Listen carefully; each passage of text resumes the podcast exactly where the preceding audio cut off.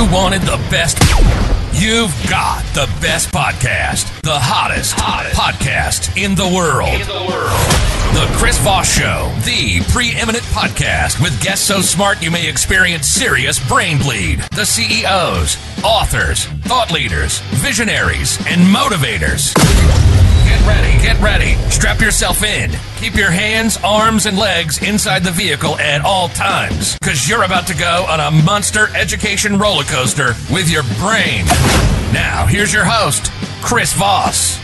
Now here's your host, Chris Voss for the Brain, brain Bleed. I, hell, I can't even get it right.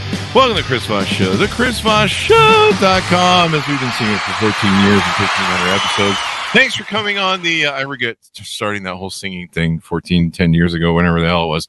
Now I just have to keep doing it so you can run up to me at shows and go, the Chris Show. And I'm like, security. Um, but uh, thank you very much, folks. We enjoy you being here. As always, the Chris Show is the family that loves you but doesn't judge you harshly is not a, at least not as much as your mother-in-law does and she's a wonderful woman.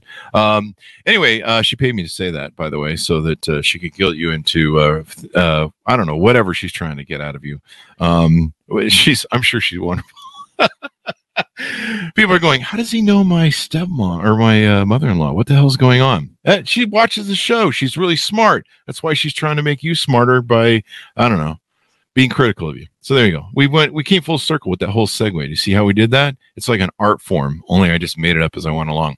Today we had an amazing woman on the show. She's gonna be talking about her amazing books and uh, stuff she's got coming up, stuff she's got in the past, and uh, how to live a fuller life, uh, be happier, stress less, do more. Who doesn't want that? Like, is there someone sitting around going, you know, darn it, if I could just be less happy and stress more and do less what the hell? How do I find that? Who writes that book? But uh, this is not her. She's written a book that does the opposite of that. And we'll be talking to her on the show about what goes into it. But in the meantime, we want to guilt trip you and shame you, just like your mother in law, into referring the show to your family, friends, and relatives. Go to goodreads.com forward slash Chris Voss, youtube.com forward slash Chris Voss, and linkedin.com forward slash Chris Voss. Don't go to all three at the same time. You have to take your time, do one at a time. Otherwise, that address bar is going to be a mess. And you're probably going to have some weird site that, uh, I don't know, just don't go there. You can end up dangerous places, the internet. Uh, she is the author of the latest book uh, that just came out uh, June tw- er, June 8th, 2021. It's close enough. It's been two years. Uh, Take back your weekends. And as I promised, stress more, do more, be happier. Let me correct that though, so that people don't Google my ad lib there. Uh, the title of the book is Take Back Your Weekends. Stress less, do more, be happier. Allison Graham is on the show with us today. She's here to talk to us about her amazing book and insights and how to make your life better. So, if you don't want your life to be better, still listen to the show. Anyway, uh, Allison Graham joins us on the show. She is a keynote speaker, author, and consultant who works with highly accomplished men and women who love their work but want more mental and emotional space away from the constant stress of the daily grind.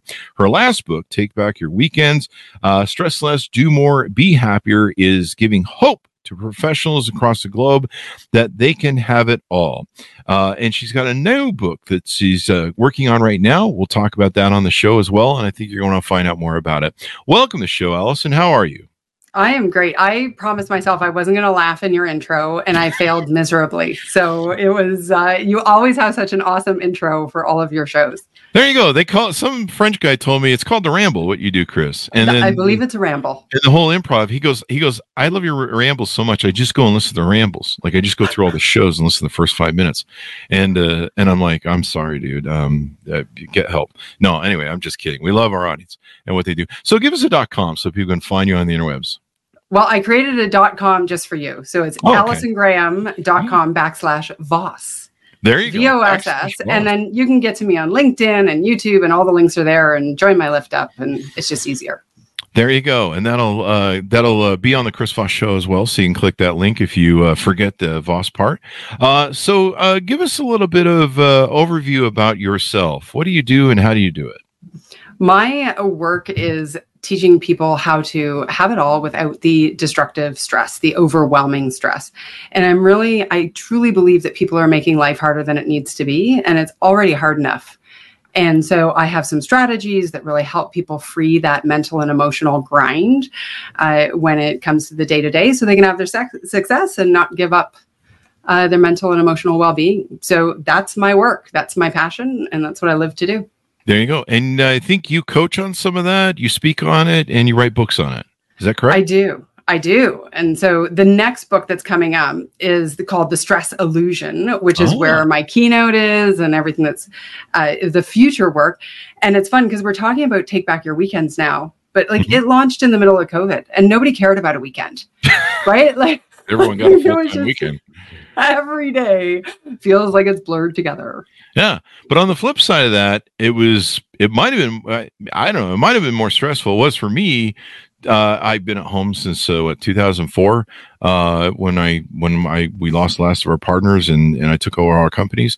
Uh, it- so I was used to it. So I'm like, why is everyone doing what I'm doing? Um, what what are you people doing? Get your own get your own space. Uh, but uh, you know, it was, it was probably more stressful because people suddenly had their work at home, they had their life at home, they had people that maybe they enjoyed spending time away from each other, so they could become more endeared to each other by what what is that to say? The heart grows fonder with distance. Absence. Yes. Absence makes the heart grow fonder. Yes. Why I keep all my girlfriends in Zimbabwe. Uh, I don't know what that means. Uh, I don't know if they know either. They're probably. Yeah, they're not on Tinder. Uh, so, uh, but then had, you had your kids at home too. Like most people would send the kids to the daycare. So you had everybody pile up on top of each other. And then you had the stress of COVID where you're like, are we going to die? Is, are we going to live? Are we going to end up in the hospital? You know, uh, the horror shows of all that that was going on. So it was quite stressful. It, well, and we can use the the term stress. We might talk about how we can challenge that word specifically. But I agree that there was a lot of extra pressure, and Mhm. there was a lot of emotional turmoil that added Mhm. on to that. So I remember one of my coaching clients, first like five minutes in, she just starts crying, and I'm like, "What's going on?" She's like, "I cannot get caught up." Right? Like it's just I feel so guilty because when I'm working, I know my kids are there and they desperately need me. Hmm. And when I'm with my kids, I know I need to be working and the work is piling up. And that that's the the piece where my work flies, right? It's like how do we let go of the guilt? How do we let go of those patterns that are actually making the work harder than it needs to be? So I agree. I think burnout was a big issue long before the pandemic and I think it's actually becoming a bigger issue now uh, that we are like out of it and people kind of got a taste of what it was like to not be in the office to not be in the grind and relax and then they kind of sprung back to old patterns many people and they're back into the the grind and they're like oh wait a second. Did i like that? Did i not like that? What do i like? And i'm like let's design your life in a way that you're going to love it. There you go. And I like that word design. I think that's a big problem with with a lot of people, you know, especially me sometimes around the house. Uh, you know, I'm like, well, what was I supposed to be doing? Oh yeah, some work or something, or uh, I was supposed to answer. I mean, what am I doing? You know, and and uh, you know, I, I go to get a coffee and I'm lost. You know, ADHD, lost in 50 different things. Suddenly, I'm like, I don't know, changing the oil in the car, and I just went to get a coffee. So uh, let's dig into your book. Uh, give us a 30,000 overview of what's inside, some of the d- techniques or something you want to tease out that help people uh, design their lives. Well, and so take back your weekends is really about let's let's change our attitude towards stress and all the workload. Because so often people are waiting like when I get done this project, when we hire that next person, when we, you know, finally, you know, get that big deal, then I'm going to be less stressed. And I'm like, yeah, that that then is not coming. Because when we get through that project, you're going to have another client project and when you're going to get that staff member, you're going to need, you know, you're going to expand, you're going to need more.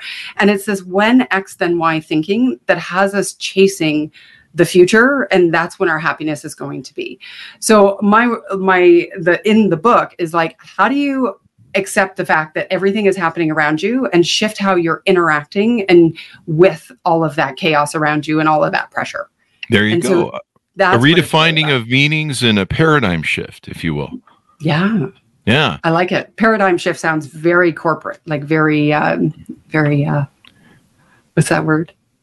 I don't know. Doesn't matter. Very, very like buzzword, Corporate yes, buzzword? thank you. That was the There word I'm looking for. Paradigm shift. I feel like we could just throw it out there. You know, I usually That word. forget that word. I'm always like, "What's that word in corporate?" yeah, that fi-" and which is ironic because you know it's a buzzword. So you, I mean, you're supposed to remember the buzzwords, but I don't know. I'm 55. Eh, The brain's gone already. Uh, I'm just waiting for lobotomy next week.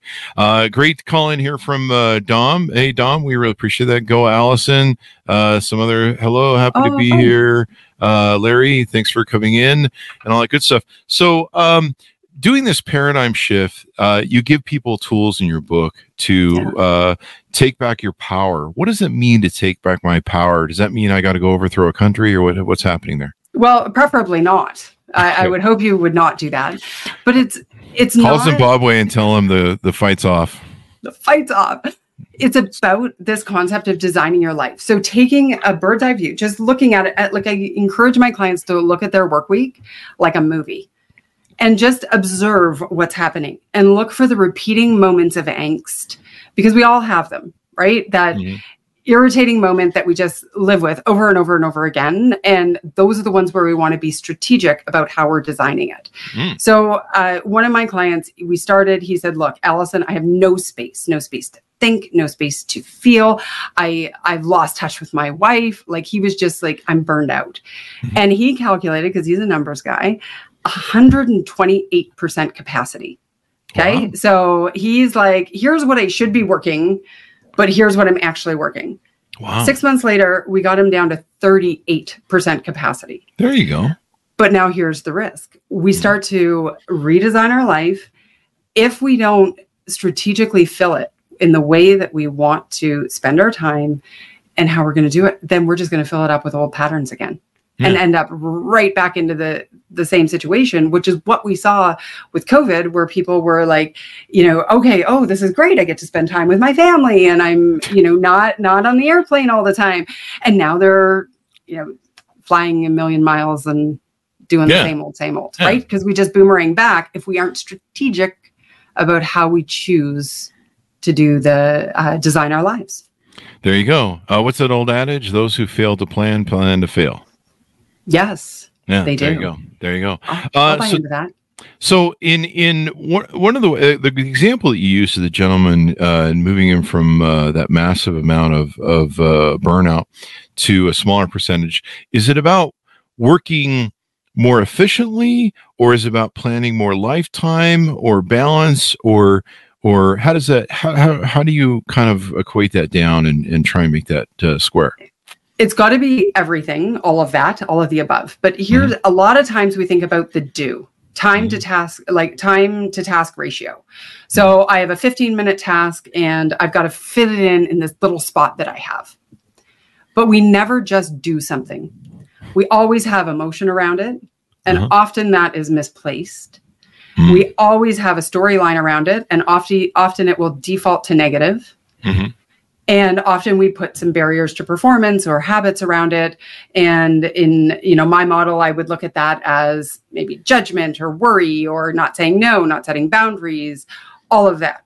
And so that it's not the doing that's hard. Like if you literally just sat down and did all your work all day long you'd be fine. People people would not be burned out. Right? Yeah. it's the wait that person i remember uh, i sat down with a friend of mine she's vice president at a big company international firm sits down and she's like I, i'm like how's it going? She goes awful. I'm like oh wow what's going on? She's like i gotta go get a new job. I'm like tell me more. She's like three weeks ago corporate head office sent down this new reporting system and i'll tell you they don't understand what it's like on the ground and they they disrespect me and i'm too busy and i don't get like and uh, just on and on. And, and she's like i'm not going to do it. And i'm like oh my god like this is a big deal. Like how long is this report going to take you? And she's like 15 minutes I'm going to quit my whole job and career. but it was about a bigger issue Ah, like it was about the feeling like she was suffocating it Mhm. was that she didn't have the support but she wasn't dealing with any of those issues so she Mhm. took it out on a report wow. Right but this sort of thing is happening all the time right it's the it's the relationships it's the the am i resenting that person isn't doing as much work as i'm doing or they don't know how to like they're not doing their job well enough like all of that is what makes our jobs harder than Mhm. it needs to be Yeah. and so I have a problem solving framework. So we go in and we identify those repeating moments of angst, i.e., procrastination. And we say, okay, let's work on a system for you. Not a system that's going to work for Chris Voss, not a system that's going to work for Allison Graham, but one that's going to work for the individual because mm-hmm. not everyone is created the same as we already Yeah. know. Plus, I don't have any report anger issues, so you know. No, no, no. But it's just one example. But you think about it, Yeah. like how many times have you seen this play out?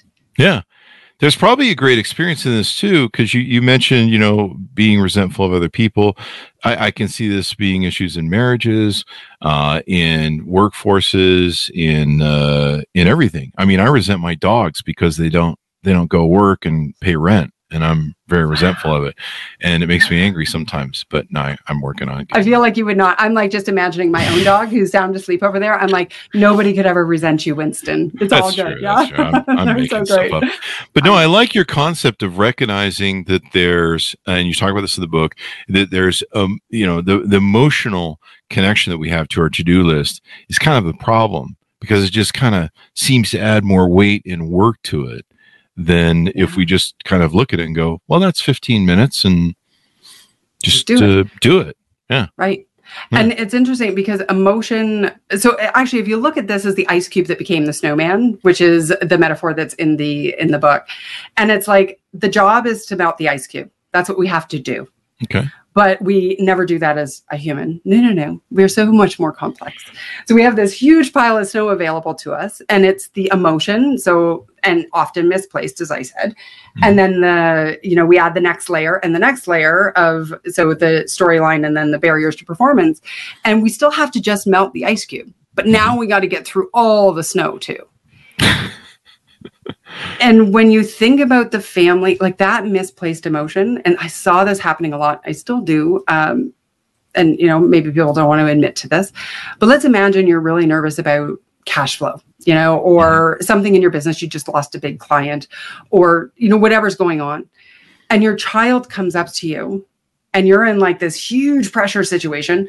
And the child comes up to you and says, Hey, you know, daddy, can we play? And you're like, Oh, I told you to go away Yeah. and you snap at the child like that's misplaced emotion Mm. so now you've taken the the child who's asked a question and you've made it harder by adding a layer of unnecessary destructive stress Oh, wow. around that Mhm. So you're just becoming a wrecking ball of destroying everybody else around you and pissing everyone off, and then everyone hates you. And wait, this Okay. is describing my life. What's going on? well i don't think Um, it's that dramatic that dramatic but you know because it's subtle like it's yeah, so sometimes subtle, it is. Yeah. right and it's but then it can also be the road rage incident Oh yeah, where people freak out. And, right yeah, or, Or- the Karen incident. Incident. yes oh every one of those i think oh that'd be a great media hit it's basically like something's going on in their life Yeah. right? And then mm-hmm. this other trigger comes in and they just explode. It's like me when And the coffee maker won't work in the morning. Pretty much. That's really that's why I use a French press. People die if I don't get the if I don't get the coffee. Like there's actually sirens and warnings that go off, and uh, they're like warning, warning. Chris is obtaining his coffee. Don't go near him. And uh. Yeah, I've had girlfriends say I'm like a giant bear in the morning. It's like we just leave you alone, let you putter about and get your coffee. Then once you have your coffee, you know, we've entered the no kill zone and no one's gonna get mauled to death by Chris Voss when he gets angry. So And then Yeah. it's, it's safe, uh, which is interesting because that's There's like actually signs that go off. Yeah. there's signs and sirens go off. It is now safe to move about the house. So Yes. Move about, move about freely. uh, whereas once I wake up, I'm just up. Like I'm like, okay, well, here we go. I'm awake. But a French press would help with the coffee maker not working. Just that's saying. probably true. I it never breaks down, but I, I threw a good one out, out out there. But uh, if it ever did, it would be there might be a small crisis in the house. There might so be. But think about how a bad day becomes a bad day. that's true. Here we go. right? Yeah. But like, okay, so let's say you wake up, you forgot to charge your phone, Mhm. and now your alarm didn't go off, you're late, and others in the house got up late too. So, you know, everybody is out, and then you your coffee maker doesn't work and you get into the car and then the barista gives you the wrong order and you get to the office and you're like eh, you know oh my gosh it's such a bad day Uh-huh. when in actual fact what you had is a series of irritations Mm. that when looked at individually have absolutely no emotional relevance in your overall life Mhm. But because we tend as a society to blanket them all together and emotionally just put all of it on and like have it dominoing, Mhm. we end up with this bad day when in actual fact it was not a bad day. Yeah. And then It if you if you irritants. piss some people off, then you know you might have to deal with that all week, or you might have to apologize to somebody. That's right. Yeah. it was just over spilled coffee. Yeah, and and suddenly you know somebody's really offended, or maybe your boss fires you because you're being an asshole at the office because uh, you know you said something wrong to somebody. I remember one time I I was having a really bad day and I was struggling. I think with a printer and uh, a, a, training manual that we had, and I was really having a really hard time. And this is when I was very young. Um, and I was there was supposed to be some meeting I was supposed to go to. That was one of those corporate meetings that a pain in the ass. You know that you're like, does it really have to be a meeting? And I I walked in the meeting late, grumbling and mumbling, and the and the uh, the guy who was doing the training was upset because I'd walked in late, and rightly so. Uh, it was it was uh, you know it was just bad manners on my part, and he said something to me, and it popped me, and I popped him back, and uh, he said, "You need to leave my uh, training right now," and Mhm. I realized that uh, I just fucked up and I left. And of course, my manager at the time when I was young had a conversation with me about how bad I was and, and, and stuff like that. But it was an example about how I let this whole cascade, this avalanche landslide of the problems I was having throughout the day come to a meeting that and and offend somebody and and you know it might have almost got me fired because uh, you know I don't know the printer wasn't working right or some stupid thing you know whatever Yeah. Yeah. So imagine how people are so busy that they're Mhm. not getting the time or they don't have a manager who's bringing them in. And maybe it's not that big a deal, Mhm. but it just keeps cascading all day long. Mhm. They're creating all these destructive stress hormones all day long. And then they go to the gym to try to, so they're not a grumpy bear when they get home to release all the stress hormones that have been building all day long. Mhm. And I'm like, mm, okay, what if we stopped creating them in the first place? What if when the printer isn't working we had the ability to go oh the printer's not working and i'm having a moment of angst that's completely unnecessary because here's a printer that's not working. And by the way i have had my share i will date myself as well uh, i've had my share of printer um, burnouts right? Like, like total back in the day when and they never worked when you were in a hurry right? Like it just didn't happen. Mhm. but it's interesting about the walking into a meeting thing because here's a, a something that I had to learn to do uh, because I part of my story is I have chronic neuropathic pain. Mm. It was uh, post surgical, and my neurologist told me that I was never going to be off pain medication. I would Mm. never work full time again, Mm. and it was time for me to go on disability. wow Yeah. And so I left that hospital and it, it was in because I was like hyperventilating. I'm I can't do it anymore. And, and no, no, no, no, I'm not going to give up. And I was like devastated, but I was so scared. And he said, I said, that's not the answer. And he said, well, then you're going to have to learn how to be resilient.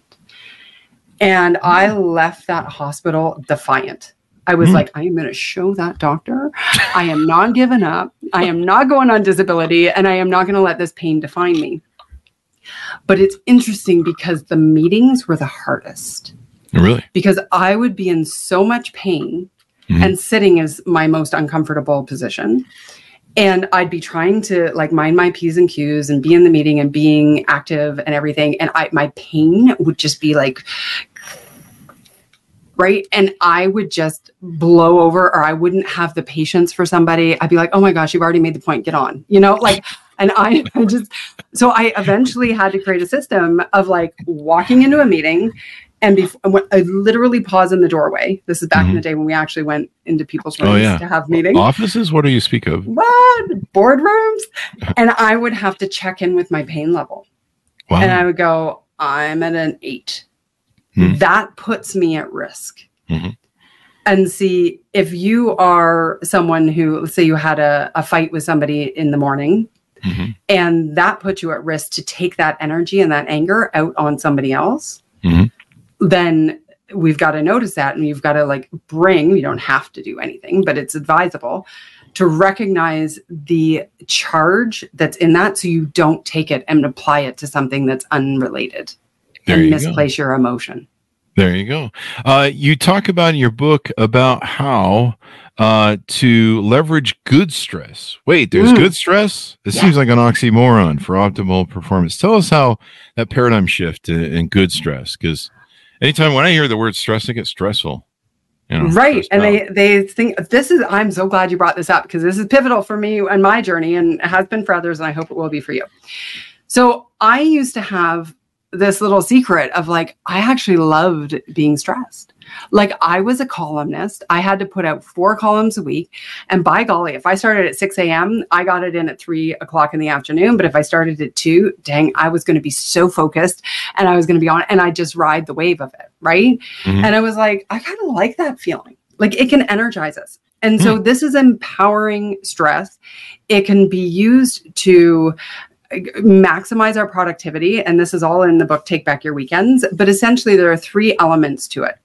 We need to have a goal, a reasonable deadline, Mhm. and accountability Ah, so if I was okay, so if I was uh, say procrastinating, one of my specialties that I've had to overcome, and I still practice my own stuff every day, uh, I would, if I was procrastinating on a client project, I would call the client and say, "Look, I'm going to get you this by noon tomorrow, so let's have a quick call to check in." And then all of a sudden, I had an accountability. I had to get it done. And so Ah. that to me is empowering stress. And those who are a little bit more interested in the stress, they probably have ever heard the, they probably heard the eustress and distress. So good stress, bad stress. okay. Okay. Have you heard this? No. So you, eustress is EU and it means like eureka and Oh. right? Like it, it's a good thing. Mhm. Distress means dis-ease, right? Like we're, we're this is the the bad stuff. Mhm. And I live with that model in my business. I've been in business for 17 years now. Um, and I've been teaching this work since probably uh, 2012. So Mhm. you do the math, I don't know what the math is there, but anyway. Um, and I live with that model for years. Mhm.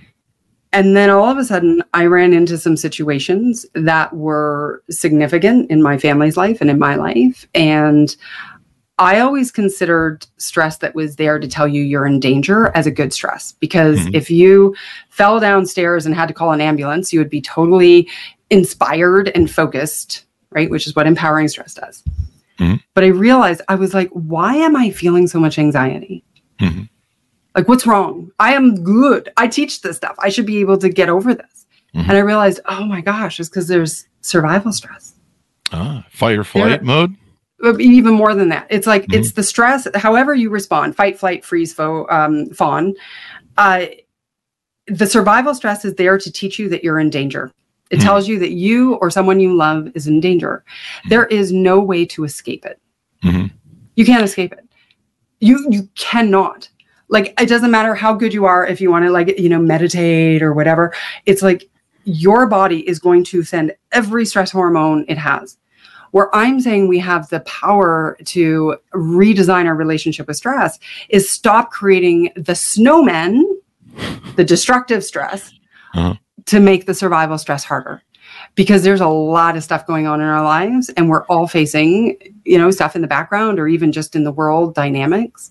Mhm. And that stuff, if you're pretending it doesn't affect you, or, you know, oh, well, you know, I'm fine. Well, no, you're not fine. You just went through a divorce, or you, you know, your uh, parent just got cancer, or you know, diagnosis, or whatever. No, you're going to have a reaction to that. Mhm. So the way I look at it is, when we have survival stress, we honor it, we ride the waves, we accept it, and we don't judge ourselves for it. There you go. We use empowering stress to get the responsibilities done in the shortest amount of time and with the greatest level of focus so that we don't let anything slip through the cracks. Mhm. And we work on our problem solving abilities for the human experience to stop creating destructive stress that complicates survival stress. There you go. Would you say that the empowering stress maybe is connected with less emotion, or is is there uh, uh, control of emotion uh, in there on either part? Like I study a lot of Stoicism, Oh, Marcus it. Aurelius, Yeah. uh, Epictetus, and stuff. We keep it close by.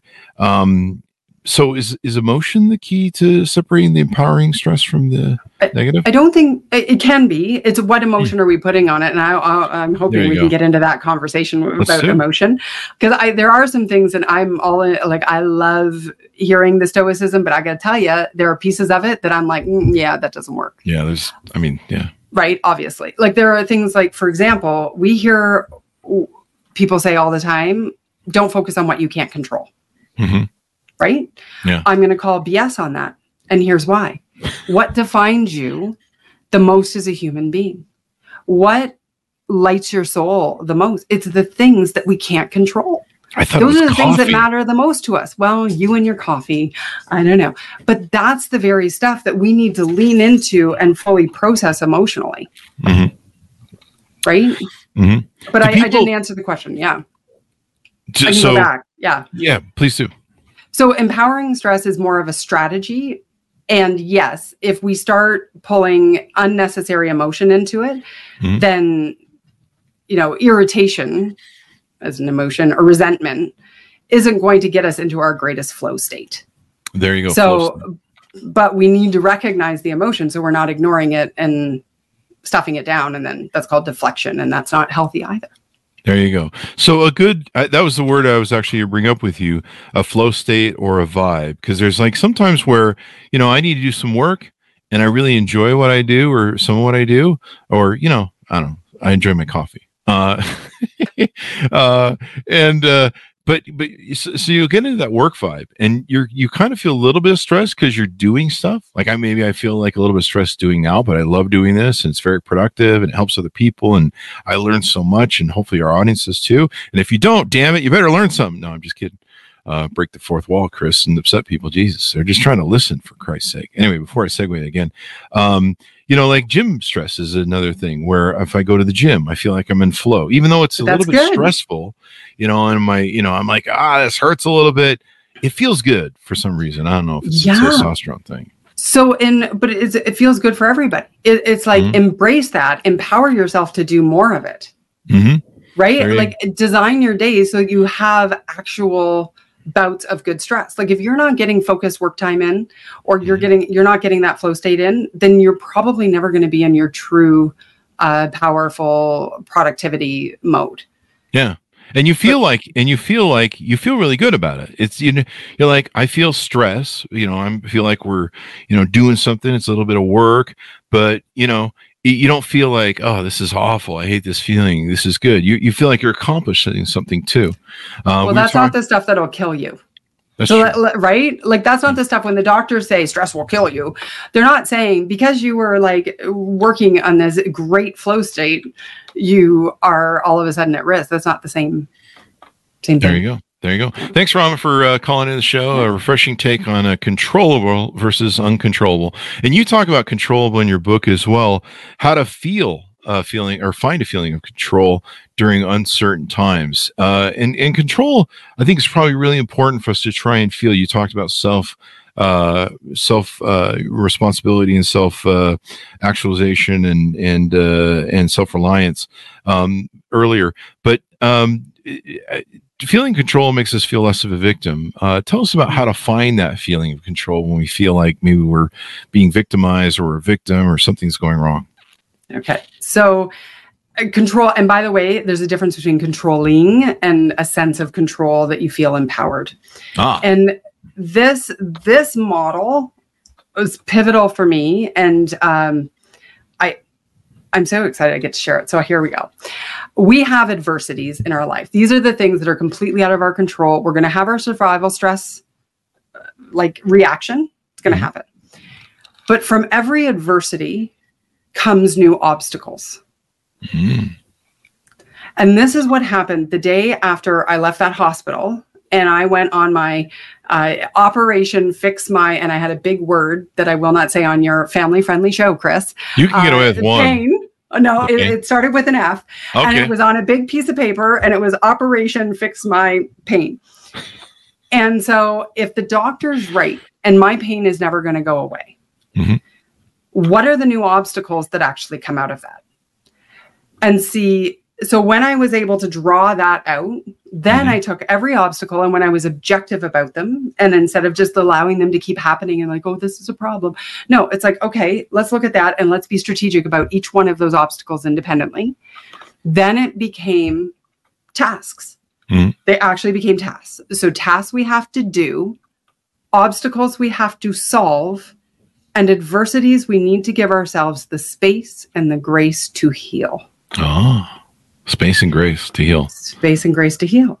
Yeah. So when you take something completely out of your control and you it's almost like finding the lowest common denominator. Find all the obstacles that are new. Mhm. And then look at each one of them individually and find the task and the task we have the highest level of control. Oh, there you go. That's how you can feel that sense of I can move forward on this. I'm not going to take action on the thing outside of my control directly because I can't fix it. Mhm. But I can pull the math down. Yeah. Yeah, that makes sense because you know you get you you wake up and get fires uh, coming at you all day long, and I think my audience has heard me talk about this a couple of things, uh, a couple of times. But about two or three months ago, I started doing something with uh, uh, a feeling of control because when I wake up, you know the phones. We live in this world where the phones, you know. Unfortunately, I, I grew up in an era where you didn't have phones. Uh, I don't know that you know some other cavemen will wake you up and and uh, nut rap on the cave door and say, Ugh, and you go, yeah, and then we go kill a woolly mammoth or something. But uh, you know, there was there wasn't uh, uh, Twitter, uh, and so or whatever it's called this week. Um, people ten years from now are gonna watch the video, going, "What's Twitter?" And What's uh, Twitter? What's they X? file What's- bankruptcy uh, in 2024? Anyway, uh, the Elon Musk joke there. Um, so, uh, and so I appreciate those times where I didn't live with that technology, where I could actually call somebody on the phone and say, "Hey, how's it going?" Or I actually see someone in person and go, "Hello, human being, fellow human being, how's it going?" Instead of you know like, "Who's this on the my stupid phone?" Um, and so I started doing this thing where I do what I, I call it frame control. Uh, you might have a better word for it, being the scientist on this. Uh, but what I do is I wake up in the morning, I go have my coffee, and of course my doggies want their treats. And uh, so part of my problem was I wasn't spending enough time with them. I wasn't present with them. And then I just felt like just assaulted from the morning on. And I, you know, I didn't mind it. I'm just like, hey, this is business. You wake up, you know, 50 million people coming at you. You got fires and stuff and whatever. And, you know, as long as I have my coffee, no one gets murdered and, you know, we can pace ourselves. And so what I started doing was going out and getting my vitamin D, which is really important for my masculinity and my testosterone. And it's good for everybody, actually, but it's really important for men. And so I go out, I don't I don't open the computer. I don't turn on the computers. I might just check the phone for some emergency stuff. I've got an older mother that I want to make sure she doesn't send me a text that she's in the hospital or anything. Uh, but other than that, I try and avoid all the email. I go sit in the outside and I get my 15, 20 minutes soak of vitamin D and I start my rhythms. Uh, I forget what they're called. Uh, uh, there's some sort of rhythm that you start that starts doing melatonin or whatever, and uh, you're sit, uh, it's right on the tip of my tongue. circadian rhythm? You mean Like- circadian rhythms. That's Oh, it. Okay, Yeah. there you go. Not a scientist for the record, even though you threw that in there. But yeah, There you go. Circadian smarter rhythm. than me at this point. Uh, and I and so I'll sit there, start my circadian rhythm, spend time with my dog, so I'm being present. We're spending time together as a little family, and uh, have my coffee. And then on sometimes I'll read Marcus Aurelius or Epictetus or some sort of other Stoic tome and make notes and and just sometimes I'll just sit and ponder about life and you know be grateful and stuff. And then I come into my office and I'll sit down. I'll start loading up the computers, but we'll start playing George Winston solo piano. And it creates this frame for me in my mind where my desk is my control center. It isn't the bob and dodge and weave of all the fire, you know, people throwing flaming stuff at me going, hey, answer this email and stuff. And it gives me frame control. And it's like the world does not greet me. I greet the world in my in my place of command and power and frame. And that really makes a difference for me. I don't know. Am I crazy or No, I mean we all know I'm crazy, but Well, I, I'm not going to give you that diagnosis. Um, so, here are a couple things I would say about this. Number one, I, I like that you're doing a morning routine. It's not for me to judge whether or what. I don't think it's a necessary part of achieving what you just did. I think it's a Mhm. really part, a healthy part of a morning, like a lifestyle and all of that. So, two different issues. Mhm. But I believe the real power if we're going to use that word power, is where we can have the fires coming at us and the proverbial punches coming, but we have the perspective that we understand that that's just happening. Oh, Because in your business, you likely have people sending you fires all the time. You've already shared that with us. But Mhm. did that happen? Let's see, you're in their 14th year or are we into 15? now? 14. Yeah. Okay, but you're getting close. You're going to start Yeah. like August sharing. 31st or something like that. Fantastic. Yeah. So, in the last 14, almost 15 years, have has every day felt like there are fires coming at you? Uh, I mean, some days are better than others, but uh, um, most times, yeah. There's always, Most of the time. yeah. Like that's kind of part of why Yeah. you do what you do and what you get paid to do and who you are and your job. Are you saying and I get paid to have people throw firing spears at me? Absolutely, as long as they're just proverbial. Uh, But here's the thing it's going to continue for the next five to 10 to What? 15 years. I, it's Damn not it. going to stop. So until you decide you're no longer going to do the show and everything else that it is that you choose to do, then you're going to keep getting these. And I'm like, okay, so what are we going to do? Back to the original part of our conversation when X, then Y thinking. Hmm. If you have to wait for those things to stop coming at you for you, but you're like, I'm not saying you are, I'm just saying in general, for you to feel a sense of, I've got this, Mhm. then we've got a problem with how you're relating to the workload. Ah, See, survival stress, if we think about that as indication that the tiger is coming at us, yeah. your to-do list is not a tiger. There you go. Somebody needing you to answer something is not a tiger. Somebody Yeah, I upset mean- about a comp, uh, like Yeah. you know. So it's we got to shift that. Yeah. Plus, it's the news of the world. You read the news, and you're, you sometimes you get caught up in it emotionally. But it, it does give me that feeling of control, like we talked about in your book. Note to self: move to a goddamn uh, uh, uh, lodge, cabin in the woods. Go go to a cabin in the woods. Lodge is the wrong word for that joke. Where the real where the real tigers will find you. Oh, there are Yeah, no he's probably there. Bears. then I'll just have a typewriter and a manifest, and I'll be sending hate mail to people. yeah, uh, great. long ways. So probably shouldn't do that either. We've had some FBI people on the show, and evidently it doesn't turn out well according to them. Uh, so uh, one thing I wanted to ask you about, we were uh, it's kind of a callback a little bit to what we talked about earlier about people and emotions and and feeling like um, you know this is this is a constant semi-healthy state to be constantly jacked up on stress and we're, we're doing things and, and even though it feels awful you know we're doing them do people kind of get addicted sometimes to that emotion? Or you know we, we've kind of alluded here that maybe i feel uh, like you know everything comes to me as a fire and i have a connection to it. Do people get addicted to that? Because i've had friends that people that i've known that they're constantly on from the moment they wake up. And when you sit down with them and go hey man can you just take like five minutes and just calm the fuck on down relax and breathe and let's just like do nothing and they can't do it Okay, Those are- but here's the thing. That's your expectation for Ah. them. yeah So removing your expectation for how they should live their life. Yeah. The question I would ask is that a genuine flow state where they actually feel completely fulfilled or is it a way to stay busy enough that they're going to ignore their true emotion and they're stuffing stuff down and they figure if they can just keep busy they don't actually have to look at how much they actually hate their life Yeah. right? Or whatever. I mean that may be a bit too much dramatic. But i think a lot of times people get caught up in the do do do do do do do do do do do because they're not willing to process the emotion or change the storyline or uh, it's just how they operate and they don't know like i've had so many of my coaching clients who have said to me allison if we got me five hours this week extra i actually wouldn't remember what i would like to do with it what the hell like I don't remember what used to make my heart sing or my soul light up. Hmm. Like people who are like, "Oh, I used to play the guitar." I haven't done that in 15 years because I'm so caught up in doing things and that would be a way to re- relax, but they're not doing it. So it's like I have to have people design a bliss list really of like, oh my gosh, like if you uh, uh, one taking a Friday off every summer, it's easy if you're a golfer or a boater or something like that. Sure, you're just going to go do that. But if you don't have anything like that, and your world is work, and your kids are at school, and you don't know, like you will default to just keeping the grind going and the work. if you Mhm. don't actually make a list that says here are the things I would like to be doing instead. I need to make a bliss list. Although Go for it, please do. one of my problems with being single with dogs and doing whatever I want whenever I want is, and I can work anywhere in the world is, is, uh, is I probably have too much bliss in my life. There's probably too much. judge that?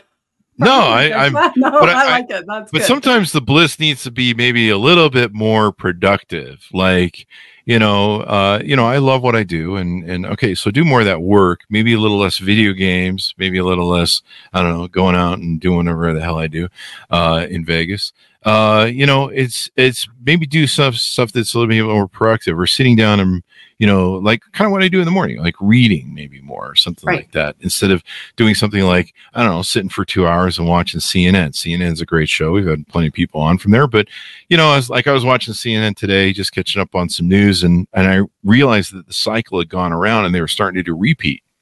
And I'm like, why am I watching the same thing for data that I already have? And and I'm like, well, I'm bored. And so, you know, stuff like that. Stuff stuff that you do that you're like, why am I watching, you know, or wasting my time doing this stupid thing when I should be doing something else? Which is pretty much describes most of my life. Which But is yeah, I- also like laced, if I can call you out on this, it's laced in judgment. Like, talk about adding that third layer of a snowman. Uh, you know, like, okay, here I am. And I used to do this all the time. I'd be on the clou- couch collapsing from pain. I had two to five hours of functionality a day back Oh, wow. in the day before I knew how to deal with my neuropathic pain. And I would then sit there trying to relax, and I'd be like, "Oh my gosh, Ellie, you're so lazy. What the heck's wrong with you? Like, get that heck up." See how I edited that out? Yeah. Um, you know, and it's like, what kind of judgment? So then you're not actually relaxing. Now, the thing I will say about the news is, I think that's a good call out Mhm. because I, uh, what we put in is going to impact our mood and it's going to impact our happiness. And if, like, I remember uh, when a, when the pandemic happened, and one of my my clients got so irritated and angry, Mhm. and I'm like, gosh, this isn't really your personality. And as we dug deeper, you know what was happening? He had CNN on when he went to bed Ah, on the like in the background on his computer playing like it was 24 7 there is no person who has enough of a emotional shield to have constant negative breaking news feed into their mind and their soul for 24 hours a day and they're going to stay in their top performance it is not possible yeah. And and you know, I, I love CNN, like I said, but a lot of it repeats after a while. I mean, if you watch the oh yeah midday show, usually, you know, unless something spectacular happens, you know, that's really unique, it's going to be pretty much the the throughout. And and so yeah, wait, a lot of waste of time. And you mentioned something earlier about people when we were talking about people that seem addicted to high stress emotion and constantly feeling the thing the thing where they're you mentioned they're maybe burying other issues or they're trying to hide other issues from themselves so that they're miserable. And usually I find that I mean, the people I've come in contact with, I shouldn't judge, I guess, I don't know, um, is they are miserable and they're miserable to be around because they're lashing out at you. They're constantly jacked up on whatever. And you're just like, holy, you know, take a breath, man. Like breathe, Yeah. you know, just breathe. Well, and it is unfortunate. So there's a lot to unpack in there, and uh, including the extra layer of judgment that I added. There's a lot of judgment that comes from me. I'm So- pretty judgy. But you know, life is so freeing when you stop judging. It's like Oh. it's just like oh, what a It's so fun. thing. It's so easy. Uh, well, and it is also sure fun. Um, but everybody is different, and I, I think if they're not aware of what they're doing, then that Mhm. becomes destructive because eventually what happens, and and I, by the way, I did like. Uh, I think 14 years of cognitive behavioral therapy with, uh, Really? like, for my acquired pain um, uh, psychologist, right? And so, like, I'm obsessed with this stuff, right? And I still didn't want to feel it. And Dr. Tony used to call it my gotta go technique. I Mhm. don't like how I feel over here, so I gotta go over there. And we're not taught how to actually go, I don't like how it feels over here, and I'm gonna stick with it until I process what it feels. Like if Oh. you think about kids, right? If you were fortunate enough as a child to have somebody uh, pick you up when you scraped your knee, fell off your bike. And they come over and they're like, oh, you know, it's okay. And then they clean it up and they kiss it better. And they're like, no, it doesn't feel, it doesn't hurt anymore. Let's go for ice cream. And you're like, as a kid, going like, what the heck? Like, uh, yeah, it hurts. It Mhm. still hurts. And I'm going to get, I'm told not to cry. And I'm going to get ice cream. So uh, I'm going to bury that down. And then you Yeah. get on the playground and you get bullied. Yeah. And it's like, oh, don't take it personally. They're just jealous. I just kept throwing myself down the stairs. Oh, well, that was not probably Free ice cream. For the record. see that one coming, yeah. did you? But do you Uh, see what I mean? Like we're taught to push. Anyway, we're we're getting Yeah. very deep for a afternoon There you go. chit chat, but There you go. still And people need to hire you to fix these problems and order up the book. And uh, let's get a plug in here really quick. I know we're rounding out the show Yeah. for your future book that you're working on right now. Yeah, the stress illusion. So I believe that the way society is approaching stress is fundamentally flawed. And I believe that because we have access to more information about what we're supposed to do with stress. And yet, stress levels are increasing, burnout rates are rising, and stress leaves are at an all time high. And so there's a mismatch and it's not working. And so I have this whole system about how do you blast through the snow? How do you embrace the emotion? All of that, that is in the stress illusion. And that's my work. Like, obviously, when I go and I keynote, I, I don't go this deep from stage. We just should tell people that so they don't think I'm going to bring up everybody and have their CEO crying. Um, but I will do that behind the scenes. I pay to see But- that. I would. But pay to see that know, at the stage. It really is. I believe people are making life harder than it needs to be. Yeah. Yeah. That's that's so enough. true. And, and that's and that's what we do. We had a great fun discussion today. Uh give us your dot com so people can find you Yes. on the interwebs. AllisonGraham.com slash Voss. There you go. And then And then- do you have a release date for that new book? We have not decided yet. So it's Okay. coming. I think I'm actually going to stay tuned because there's some ideas in the works where we're going to roll it out. Uh, the whole book will just be available, and we've got some really cool ideas with all the concepts coming. So follow me on LinkedIn, follow me wherever, um, and stay tuned for that so that you can get the information before the book is out. There you go. Uh, and then you probably have like a list or something on your website. People can subscribe to get your news. Yeah, it's called the Weekly Lift Up. There you go. The weekly lift up. That's a good thing to have. They come out every week, so give people advice on. Every their- Tuesday ish. There you go. There you go. That's my promise to you. Every Tuesday ish. every Tuesday ish. I see the ish there. Okay, well there you go, uh, folks. Order up the book wherever fine books are sold. Uh, stay away from those alleyway bookstores. You might need a tetanus shot, or you might get mugged. Don't get mugged, eh? Uh, order it up. Uh, June eighth. Uh, 2021 uh, take back your weekends stress less do more be happier by allison graham. Uh, thanks to allison for being on the show. Thanks to my great audience for tuning in. You guys are the most brilliant audience in the world and if you didn't learn something of this show uh, you better go back and listen to about five more times because we packed in a whole lot of great stuff in here, and uh, Allison uh, made us smarter. So if you're brain bleeding, if you're not brain bleeding yet, uh, I don't know, just keep a band-aid over your because there might it, it might be delayed. Anyway, go to goodreads.com forward slash Chris Voss, youtube.com forward slash Chris Voss, linkedin.com forward slash Chris Voss. That was a crazy place we were on the internet. Thanks for tuning in. Be good to each other. Stay safe, and we'll see you guys next time.